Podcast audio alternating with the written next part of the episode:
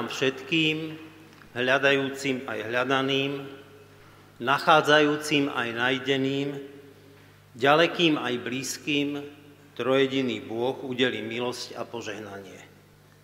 Nech nás vovádza do pravdy, nech nás premieňa láskou, nech nás rozvezuje slobodou v Kristovi Ježišovi, našom pánovi. Amen.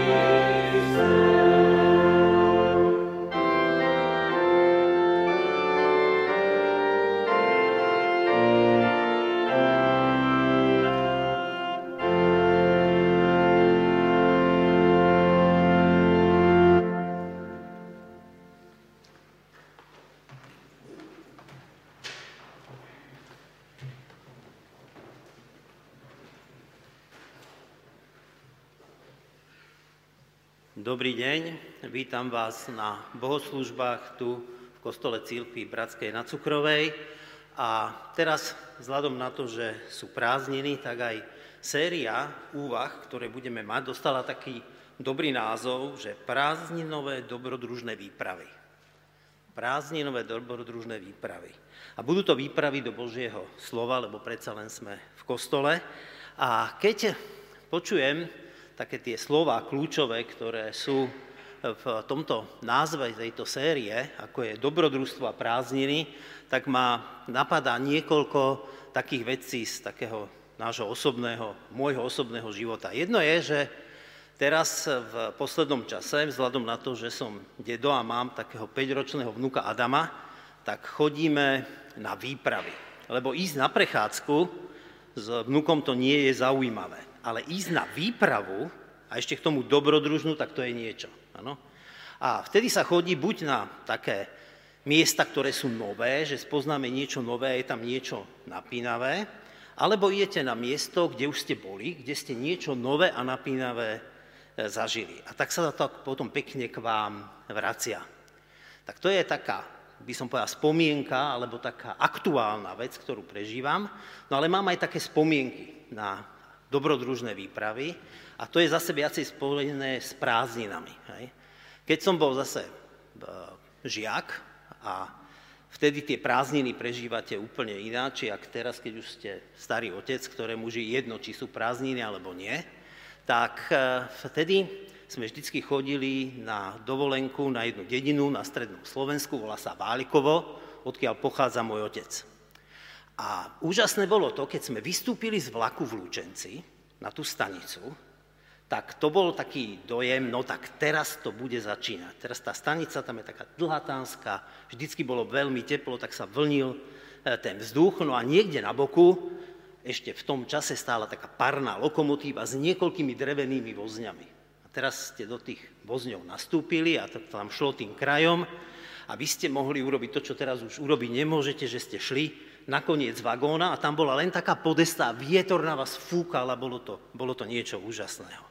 A v istej chvíli sa už vynorili také kopce pred Českým Brezovom a to boli také pastvy a to som už vedel, tak teraz to začína. Teraz začína perfektné prázdniny, začínajú dobrodružstva na dedine. Hej? Že ste mohli zrazu jazdiť traktorom, mohli ste chytať rakov v nejakom potoku a podobné veci. No a na našu prvú výpravu dobrodružnú nás zoberie železničiar, rušňovodič Peter Kučera, a zovedie nás na tému prázdninová výprava za duchovným prebudením, keď aj viera vysychá. Tešíme sa na to, kam nás dovezie.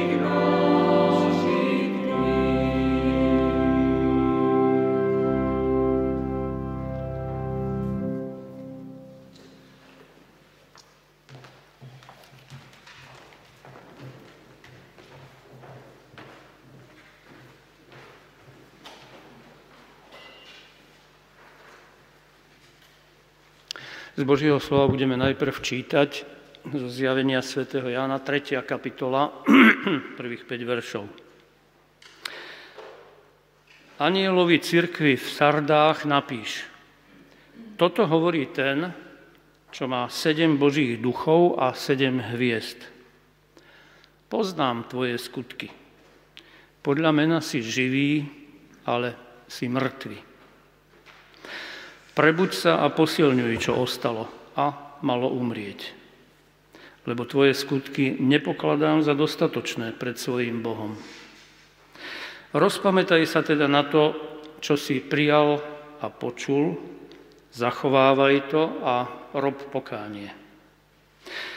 Ak však nebudeš bdieť, prídem ako zlodej a ani sa nenazdáš, v ktorú hodinu k tebe prídem.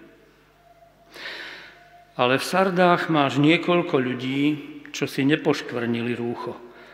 Tí budú chodiť so mnou v bielom, lebo sú toho hodní. Kto zvíťazí, bude oblečený do bieleho rúcha a jeho meno nevymažem z knihy života. Jeho meno vyznám pred svojim otcom aj pred jeho anielmi.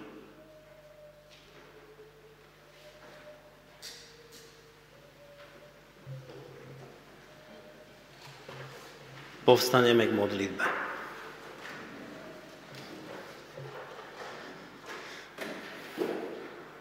Náš Pane, ktorý si v nebesiach, ďakujeme Ti za tento dnešný nedelný deň. Ďakujeme Ti za to, že sa na tomto mieste môžeme takto stretávať, aby sme ťa mohli oslavovať a aby sme mohli počúvať Tvoje slovo, ktoré nám Ty chceš aj cez Petra povedať.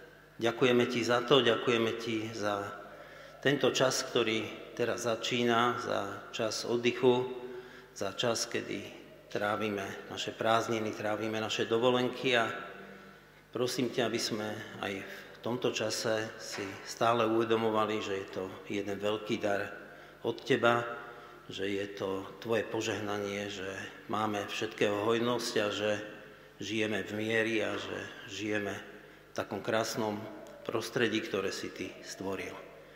Daj, aby tá radosť a vďačnosť voči tebe aj v tomto období napriek tým starostiam, ktoré máme, napriek tej neistote v politike, napriek tej pandémii, ktorá je a kde nie sme si istí, či už končí, alebo ešte nie, aby sme si stále uvedomovali, že sme v Tvojich rukách. Prosíme ťa za tých, ktorí žijú v oblastiach, kde je situácia oveľa ťažšia, kde sú Tvoji ľudia, ktorí Ti veria, prenasledovaní a tak ťa prosíme aj im, daj pokoj a istotu, že sú v Tvojich rukách. Tiež ťa prosím za to, aby sme sa mohli ukludniť pred Tvojou tvárou, aby naše mysle mohli sa sústrediť na slova, ktoré budeme počuť a aby tieto slova mohli padnúť do úrodnej pôdy, aby mohli priniesť užitok tých dňoch, ktoré sú ponedeli v tom praktickom týždni, aby naozaj poznačili to, ako budeme žiť. Amen.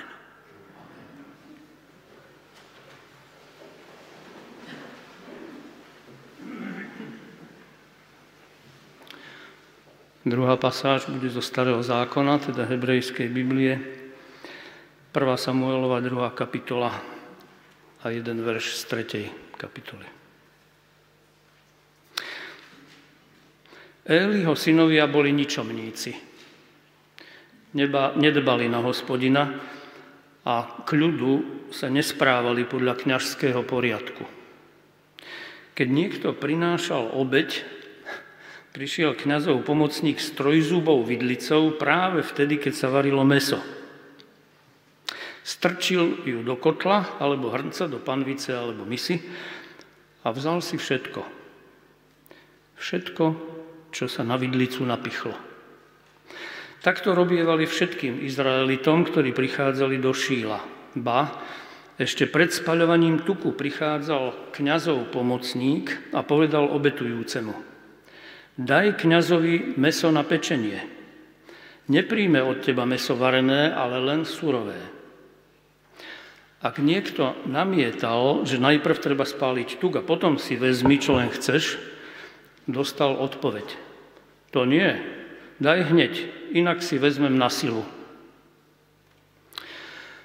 Hriech tých mládencov bol veľmi veľký pred hospodinom, lebo tí muži znevažovali hospodinové obetné dary. Samuel konal službu pred hospodinom. Chlapec bol opásaný ľanovým efodom. Jeho matka mu každoročne ušila krátky plášť a nosila mu ho, keď so svojím mužom prichádzali na výročnú obeď. Eli požehnal Elkánu i jeho ženu a povedal, nech ti dá hospodin s touto ženou ďalšie potomstvo namiesto toho, ktorý bol vyprosený pre hospodina. Potom odišli domov. Hospodin milostivo navštevoval Annu, počala a porodila ešte troch synov a dve céry. Mladý Samuel však vyrastal pri hospodinovi. Hoci bol Éli už veľmi starý, musel počúvať o všetkom, čo robili jeho synovia celému Izraelu. I o tom, ako spávali so ženami, ktoré slúžili pri vchode do stanu stretávania. Dohováral im, čo to vyčínate? Od všetkého ľudu počúvam o vás samé zlé veci. Prestaňte s tým, synovia moji. Nie je to dobrá správa čo sa, ako počúvam, šíri o vás medzi hospodinovým ľudom. Keď sa niekto prehreší proti človeku, súdiť ho bude Boh. Ale ak niekto zhreší proti hospodinovi, kto sa ho zastane? Oni však neposlúchali svojho otca.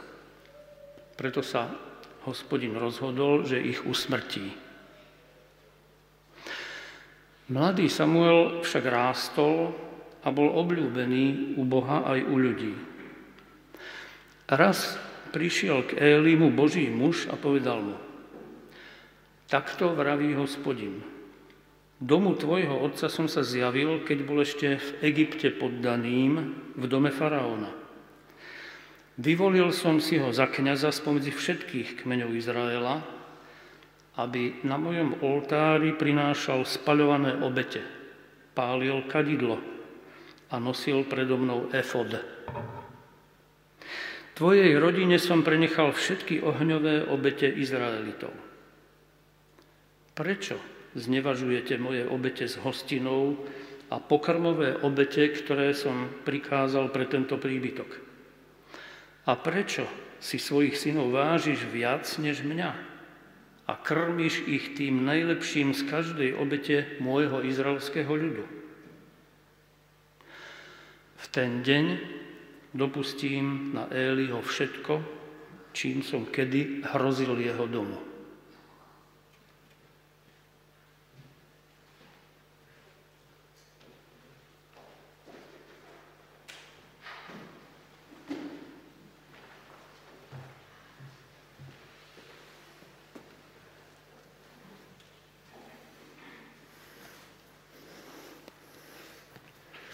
Dobré ráno.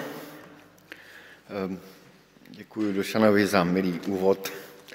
Ehm, jenom nejsem rušňovoždič, ale jednou jsem opravdu mohl absolvovat ehm, cestu z České Třebové do Prahy přímo s, s ruš, rušňovodičem a, a byl to takový krásný zážitek, že mě vždycky říkal, že to bude nákladní expres, to bude, budeme strašně rychle v Praze a e, myslím, že to byla moje nejpomalejší cesta do Prahy, co jsem kdy měl, protože první zastávka byla ještě, než jsme po asi 100 metrech, co jsme vyjeli s tou lokomotivou a pak už to byly zastávka za zastávkou, e, tak snad to nebude taková dobrodružná výprava e, dnes, taková jako pomalá, snad to půjde rychle.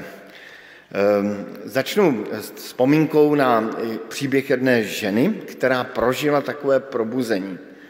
Ehm, prožila ho, když byla mm, v takovém věku dorosteneckém, kdy uvěřila v Krista, rozhodla se, že bude Krista následovat, byla pokřtěna, a, ale postupem času tak nějak brala ten svůj život do vlastních rukou a e,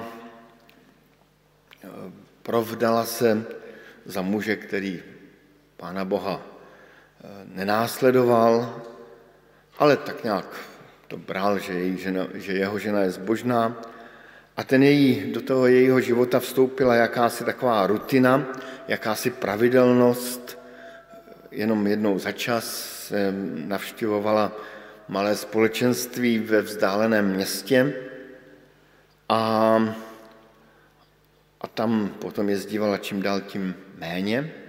Až se stalo něco strašně zvláštního, její sousedka se stala takovou radikální nadšenou křesťankou. Stalo se to na nějakém dost takovém divokém, v nějakém divokém společenství. Úplně byla poblázněná ta sousedka. A, a tato žena si ale uvědomila, když uviděla tu sousedku, která byla opravdu tak trošku jako poblázněná, že ona má něco, co kdysi ona v mládí měla také. Že ona má jakousi jiskru, radost z Krista, radost ze života s Kristem, radost odpuštění hříchů. A setkání s touto poblázněnou sousedkou eh, ji přivedlo k takovému novému probuzení duchovního života v jejím životě. A začala žít znovu nový život a ten příběh končil až pohádkově, bych řekl, eh, kdy potom uvěřil i její manžel, její děti a eh, mohl by se pokračovat dál, i když to nebylo všechno tak úplně pohádkové. Něco podobného se stalo Elímu. A tak já bych rád zaměřil vaši pozornost k příběhu toho eh, kněze Elího. Eli byl kněz, který sloužil na známém posvátném místě v severním Izraeli v Sílo. Dodnes tam můžete na té hoře nalézt různé pozůstatky všech možných kultů, které tam byly, i toho vzývání hospodina v době Samuele. Kněz Eli byl obyčejný kněz, který konal svou práci dobře. Dovoluji si odhadovat, že i poněkud unaveně, ale stále ji konal dobře, i když možná rutině, ale stále ji konal dobře. Četli jsme, že ale přehlížel bezbožné, ehm, bezbožné zneužívání kněžského poslání u svých synů. Zase všimneme si, že ho nepřehlížel úplně, napomínal je, ale víc s tím nedělal. Čteme tam doslova, synové Eliho byli ničemové. Nedbali na hospodinova, na hospodina ani na pravidla ohledně kněží a lidu. A nutno říci, že dělali opravdu zlé věci, jednak zneužívali oběti tučného masa pro své účely, pro sebe, brávali si to lepší, pro sebe a dokonce spávali se ženami, které v té době sloužily u stanu setkávání s hospodinem. Tedy e, dělali to, co bylo běžné ve všech těch kultech v okolních národech. Tam se takhle konal i kult samotný. Já když jsem ten příběh četl, tak jsem si říkal, jak se svět nezměnil. E, sexuální skandály kněží byly jak v době starého zákona, tak i dnes. A mlčení nadřízení k tomu bylo jak v době starého zákona, tak i dnes. Elí nemlčel úplně. Ovšem věděl a napomínal své syny. Napomínal je, jak jsme četli, jasně a laskavě. Ale bylo to marné. A Elí neudělal víc, nezbavil je služby, nevykázal je ze domu setkávání a zřejmě si užíval v tichosti jistého pohodlí. Ten hospodinův prorok říká Elimu, tloustli jste nejlepším z přídavných obětí. Říká to ve množném čísle, platilo to i pro Elího. A pán Bůh to jednání Elího hodnotí drsně na konci druhé kapitoly. Svých synů si vážíš více, nežli mě. Svých synů si vážíš více, nežli mě. Co mohl udělat Eli lépe? Mohl více bojovat v modlitbách za jejich životy? Mohl je opravdu vykázat ze stanu setkávání nebo je vykázat někam na poušť? Sám nevím, co bych dělal v jeho, na jeho místě. V životě rodičů se stává, že jako by bouludí v mlze, že neví, co mají dělat. Jistě je, že Eli neměl dělat ty jasné kompromisy. Neměl mít podíl z toho masa na zneužitých obětech. Zřejmě měl zabránit tomu, co se dělo před stanem setkávání. Mám za to, že by hospodin ocenil alespoň snahu vzepřít se zlého ve své vlastní rodině.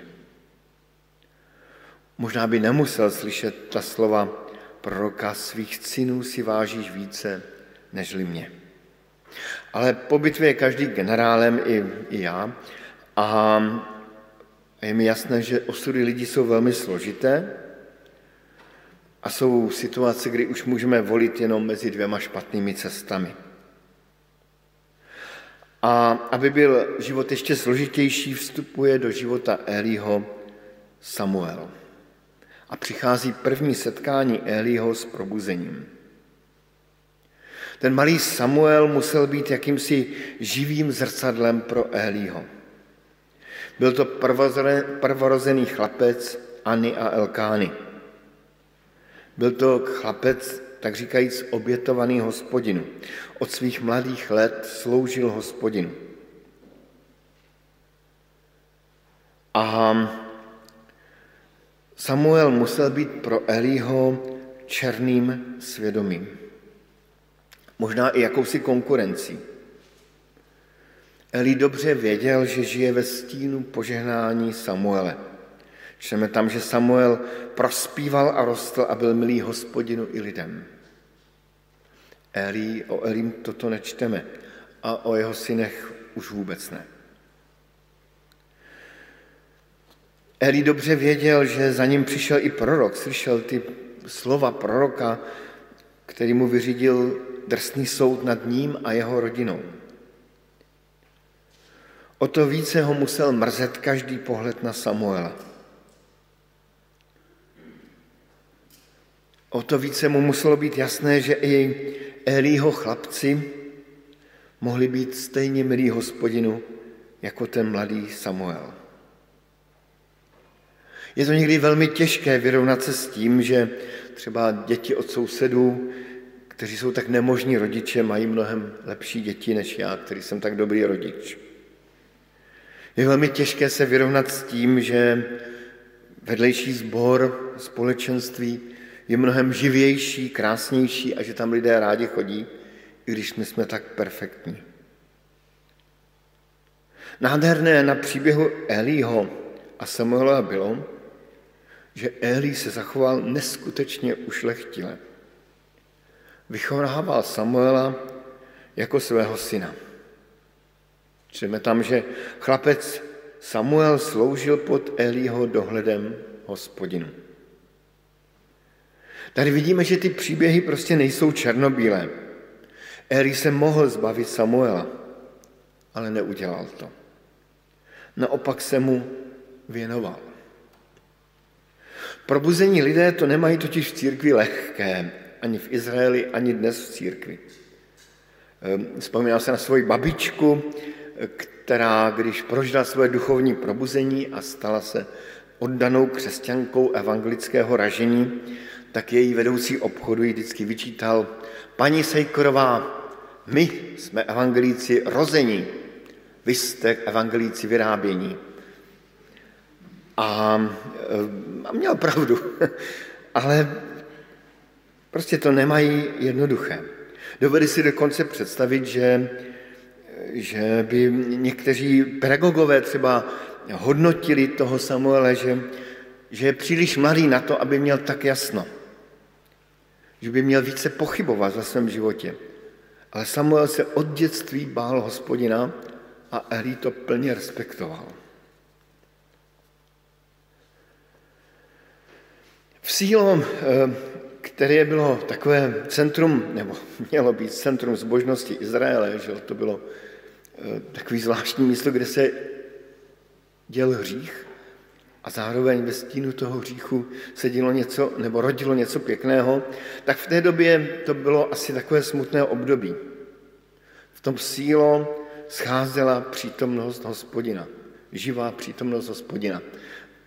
Přitom to byl stan setkávání, tam se měl Izrael setkávat s hospodinem. Často tomu tak bývá, že hříšné jednání vzdaluje od blízkosti hospodina. Ne, že by se pán Bůh vzdálil, ale hříšné jednání, tak jak to čteme v Izajáši, 59. kapitoly prvním verši. Vaše, zvrácenost se staly, vaše zvrácenosti se staly hradbou mezi vámi a vaším Bohem. A vaše hříchy skryly jeho tvář před vámi, aby neslyšel. Něco takové se zřejmě dělo v sílo, protože tam čteme eh, v třetí kapitole eh, tuto charakteristiku. V o něch dnech bývalo hospodinovo slovo vzácné. Ani vidění nebylo časté. Eli měl v té době už slabý zrak, že neviděl. Jednou v noci spal na svém obvyklém místě. Boží lampa ještě nezhasla. Ta poslední poznámka v třetím verši třetí kapitoly Boží lampa ještě nezhasla, je nesmírně pěkná. Jako kdyby na hříšném místě ještě nebylo úplně nejhůř. Jako by plamen duchovního života ještě nezasnul. Boží lampa nezhasla. A v tuto chvíli přichází jádro toho Elího setkání s probuzením. Samuel, kdybychom četli ten příběh, a doporučuji, abyste si ho přečetli, třikrát slyšel boží hlas. A nevěděl, že je to boží hlas. A Eli možná zapomněl, že by, nebo možná ani nepředpokládal, že by Bůh mohl opět mluvit. A tak třikrát posílá Samuele, ať si jde dvakrát, dvakrát posílá Samuele, ať si jde lehnout. Ale po třetí to Eli mu došlo. A tady mohlo udělat zase Eli něco takového lidského, mohl říct Samuel, jdi spát, to se ti, to se ti jenom něco zdálo, nebo Samuel, jsi ještě nezralý, ty tomu nerozumíš.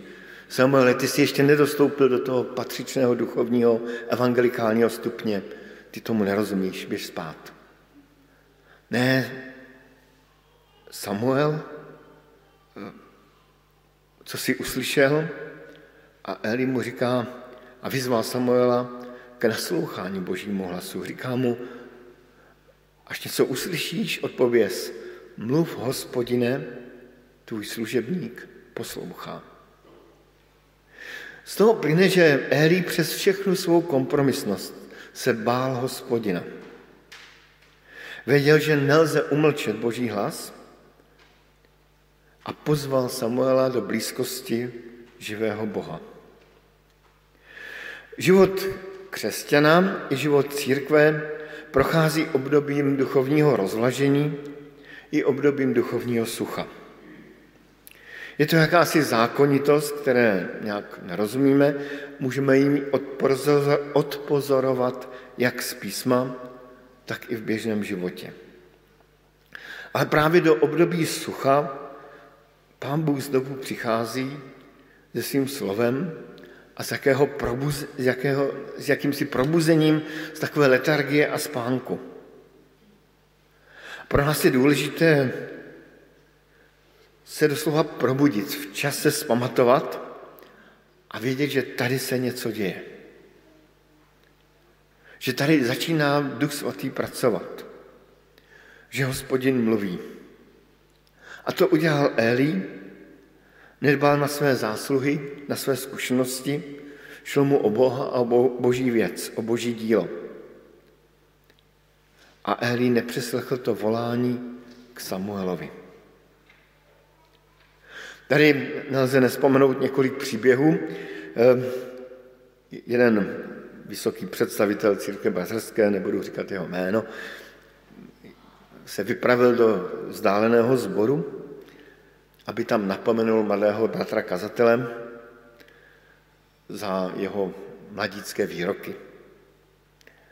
Prostě bratr kazatel byl v té době mladý a tak občas něco utrousil na, na, na, na vedení naší církve a tento slovutný bratr ho šel napomenout. A přišel tam na setkání mládeže a tento slovutný bratr najednou pochopil, že se napomenutí nebude konat. Říká mu, přišel tam a říká, tady se něco děje.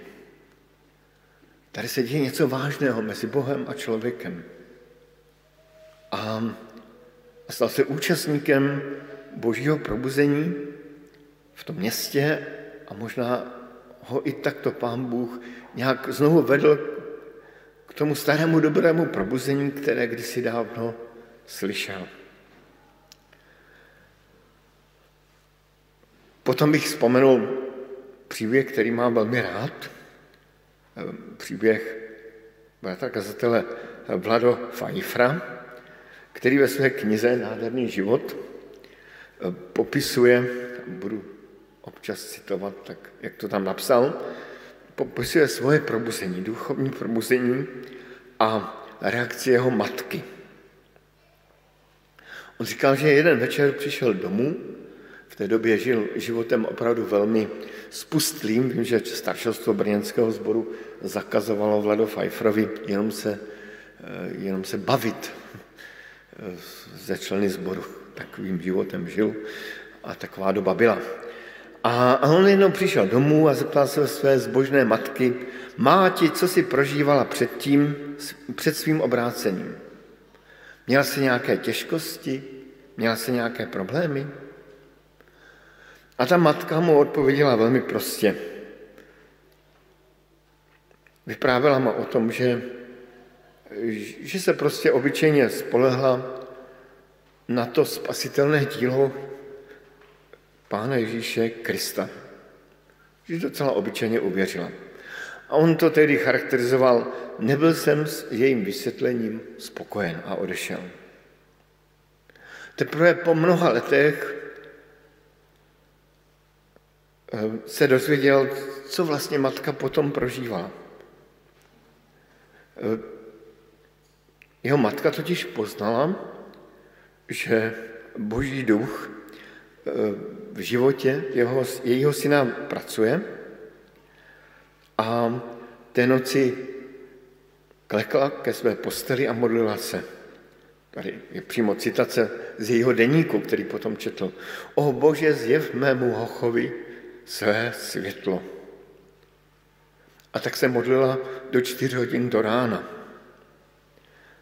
A Vlado Pfeiffer pokračuje v té své knize, bylo to pondělí.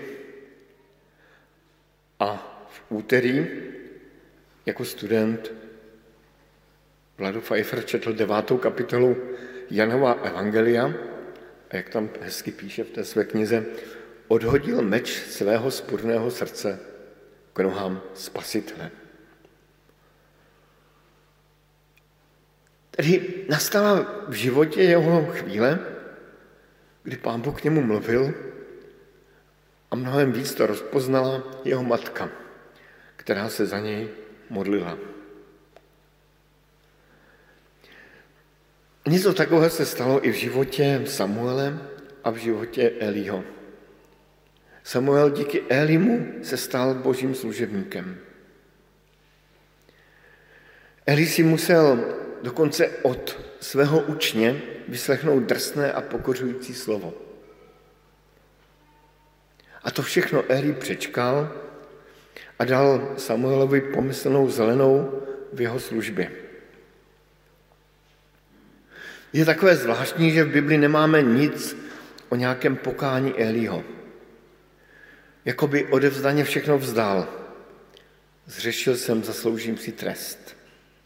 Nevíme, jak to bylo dál, ale pokud zůstal Eli probuzením svého učně nezměněn, je to škoda. Boží dotyk totiž přichází nečekaně a nejednou jakoby někde vedle nás. Tam bychom to nejméně čekali. Najednou se probuzení dočkáme ve své vlastní rodině, kde třeba překvapivě dcera nebo syn prožije oslovení božím slovem. Kdy nás spolupracovník v práci nebo spolubratr nebo soused začne žít nový život s Bohem. A my vidíme, že se něco mezi Bohem a zemí děje. To může přijít na každého z nás, i na náš sbor, ale může to taky vzniknout někde vedle. A co s tím tedy? Napsal jsem si takové tři krátké poučky a tím bych skončil dnešní kázání. První poučka je, mějme porozumění i pro pozornost pro boží působení. Někdy se můžeme i my, třeba vyprahlí, třeba rutinní křesťané, třeba zaslebení křesťané, stát součástí velkého božího plánu, stejně jako se stal Eli. A mějme radost toho, že někdo prožívá probuzení s Bohem a přijmeme, přijm, přijmejme z toho pozbuzení. Druhá poučka, kterou jsem si napsal, nespokojíme se s tím, že probuzení druhým jenom přejeme. Že si řekneme, takový jsme mladí, taky bývali. To už mám za sebou. Nechejme se Pánem Bohem oslovit. Nechejme se Pánem Bohem milovat. Nechejme se Pánem Bohem znovu naplnit. Mnohokrát jsem viděl ve svém životě takový moment, kdy například manžel byl nějaký skroušený, smutný, zničený a jeho žena ho chtěla potěšit a tak mu třeba položila ruku na rameno a on jí tu ruku sundal. Nechtěl se nechat potěšit. Jako kdyby si chtěl užít tu svoji eh, skroušenost až do konce.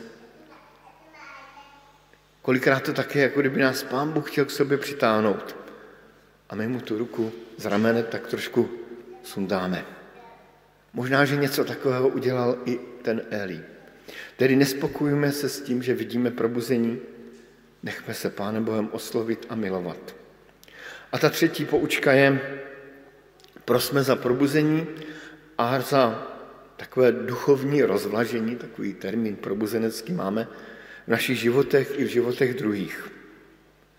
Prosme za moc Božího ducha, který dá zazářit Kristu v našich životech. To jsme četli v tom prvním čtení ze zjevení Janova. Buď bdělý a upevni to, co ještě zbývá. A je na vymření. Neboť jsem nenalezl tvé skutky úplné před Bohem. A teďka tady je to ta výzva. Připomínej si, jak si mé slovo slyšel. Tedy jakoby jdi do minulosti, připomínej si, jak si mé slovo slyšel. Zachovávej je a čiň pokání, tedy změň svůj život. Příběh toho probuzení v době Samuele končí velmi hezky. V třetí kapitole čteme tato slova. Samuel pak rostl a hospodin byl s ním. A nedopustil, aby jediné z jeho slov selhalo. Celý Izrael od Dánu až po Beršebu tak poznal, že Samuel je skutečně hospodinův prorok. A hospodin se pak nadále ukazoval v Šílu, kde se zjevil Samuelovi svým slovem. Jako kdyby se ta atmosféra v tom sílu proměnila. A je mou mým přáním a touhou, kdybychom vzali ten verš tak nějak obrazně pro nás, aby celá Bratislava od Petržálky až po Kamzík věděla, že na Cukrové je místo, kde se mohou setkat s Bohem a jeho slovem. Amen.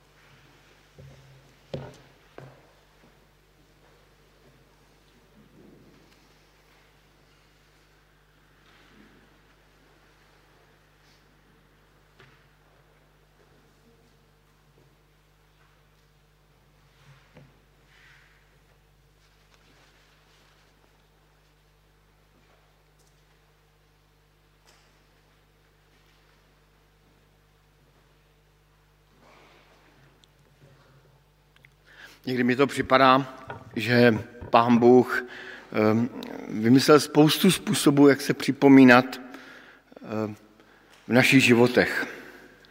Jak, jak stále dávat najevo, že je s námi a jedním, jedním z takových ehm, připomenutí na té cestě životem, že je s námi Pán Bůh, je právě večeře páně.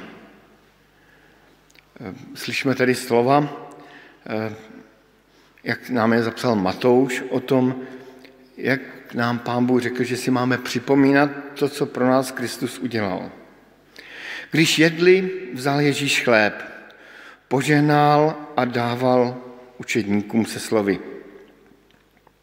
Vezměte a jeste, toto je mé tělo. Potom vzal kalich, vzdal díky, podal ho ze slovy, pijte z něho všichni. Toto je má krev nové smlouvy, která se prolévá za mnohé na odpuštění hříchu. Říkám vám, že od této chvíle neop, neokusím plot vinné révy, až do dne, kdy budu s vámi pít nový v království svého Otce. Tedy pán Ježíš si přál, abychom si znovu a znovu připomínali, že potřebujeme v našem životě slyšet evangelium o božím odpuštění, o obmítí našich hříchů, o potřebě obmítí našich hříchů krví Kristovou, že potřebujeme v našem životě slyšet to, že Kristus za nás umíral a že jeho tělo se lámalo tak, jako my lámeme při večeři páně chléb za naše hříchy. Že prostě je skutečností, že je nějaký, nějaká taková propast mezi námi a Pánem Bohem, kterou Pán Bůh z vlastní iniciativy v Kristu překonal. A toto si máme připomínat a víme, že v některých církvích si to připomínají každý týden, každou neděli. My U nás je zvykem třeba jednou za měsíc, ale stále si připomínat, kdy potřebuješ Krista, kdy potřebuješ znovu eh, prožít obmytí Kristovou krví, ty znovu, potřebuješ znovu přijmout do svého života oběť Kristovu. K tomu slouží i otázky, které před večeří páně dáváme. A tak já bych si dovolil i vám tyto otázky dát a potom můžeme zůstat chvíli v tichosti a e, můžeme i sami před Pánem Bohem přemýšlet nad svým životem. Vyznáváš, že jsi hříšný člověk a že nejsi před boží tváří o nic lepší než druzí lidé? Přiznáváš, že spolu s nimi neseš vinu za bídu světa? Jestliže tomu tak je, odpověz vyznávám. A já se k vám přidávám a také vyznávám. Věří, že Ježíš Kristus, Boží syn, vedl svůj zápas z mocnosti zla a svůj život položil v oběť i pro tebe?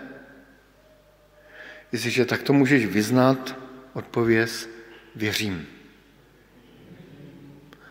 A i já se přidávám a říkám, věřím. Odpouštíš všem, kdo se proti tobě pravinili? Jsi-li ochoten odpustit? Vyznej těmi slovy odpouštím.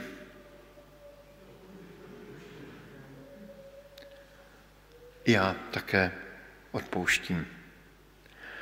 A tak přijmeme i slovo potěšení a pozbuzení. Hospodin odpouští tobě všechny nepravosti a uzdravuje všechny nemoci tvé a vysvobozuje od zahynutí život tvůj. Amen. Stišme se před večeří Páně, každý i sám za sebe v tiché modlitbě.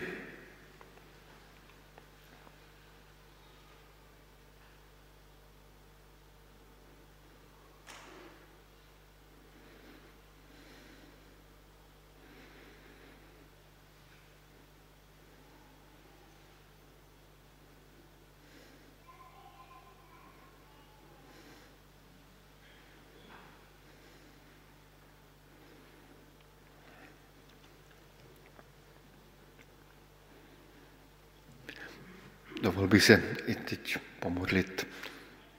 Pane Ježíši Kriste, děkujeme ti za eh, to připomenutí, že tvoje tělo se za, za každého z nás lámalo, umíralo za naše hříchy.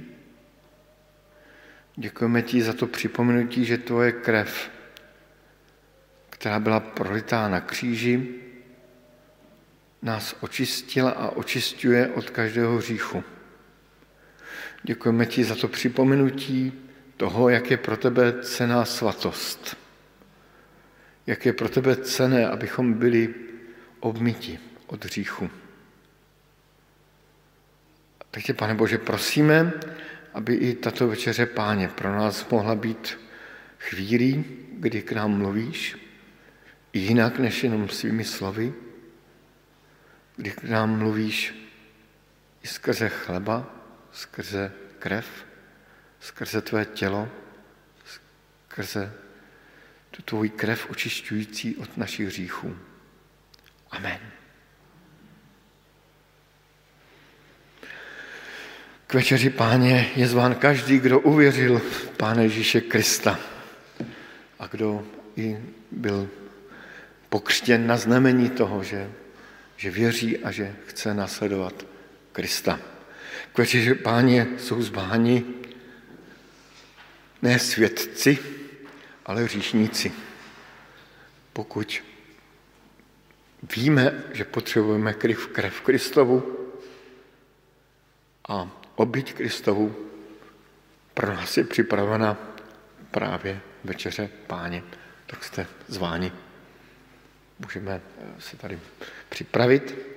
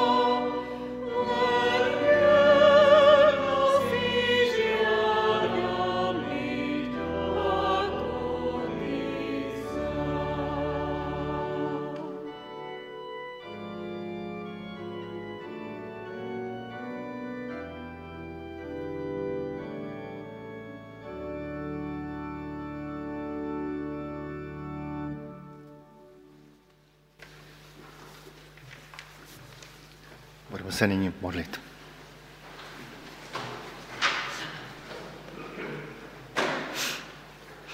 Pane Ježiši Kriste, chceme sa Ti poďakovať aj za túto nedelu. Ďakujem Ti, Bože, že si nás aj dneska napomínal a napomínal si aj mňa. Pane, musím Ti vyznať, že to prvé nadšenie aj u mňa vyprchalo. A tak ťa prosím, Bože, aby si ma na novo očistil. Pane, a tak ťa prosím za všetkých rodičov, za starých rodičov, aby sme boli príkladom pre naše deti, aby aj cukrová zažila nové obživenie. Amen.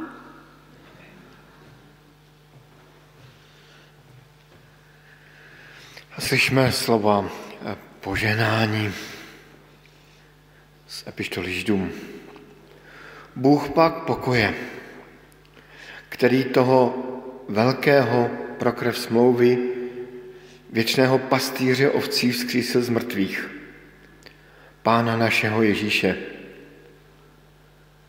Učiníš vás způsobné ke každému dobrému skutku, k činění jeho vůle, aby ve vás působil to, co je dobré a příjemné před jeho obličejem skrze Pána Ježíše Krista. Jemuž je sláva na věky věků. Amen.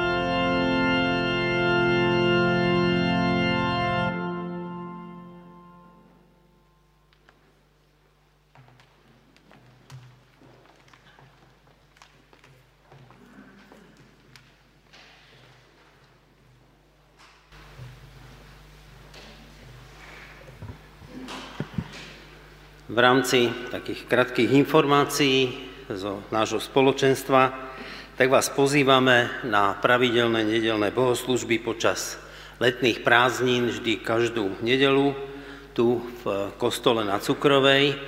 Bohoslužby budeme aj naďalej vysielať online. Nedelné a večerné stretnutia na Zoome teraz cez prázdniny nebudú. Informácie o aktuálnych stretnutiach v našom spoločenstve a bohoslužbách nájdete aj na webovej stránke www.cbba.sk. Finančnú podporu ďakujeme za to, že podporujete náš zbor a e, veci, ktoré sa v tomto spoločenstve dejú a tiež môžete prispieť aj do košíka tu v budove, ktorý je tam hore. Prajeme vám požehnanú nedelu. Dovidenia.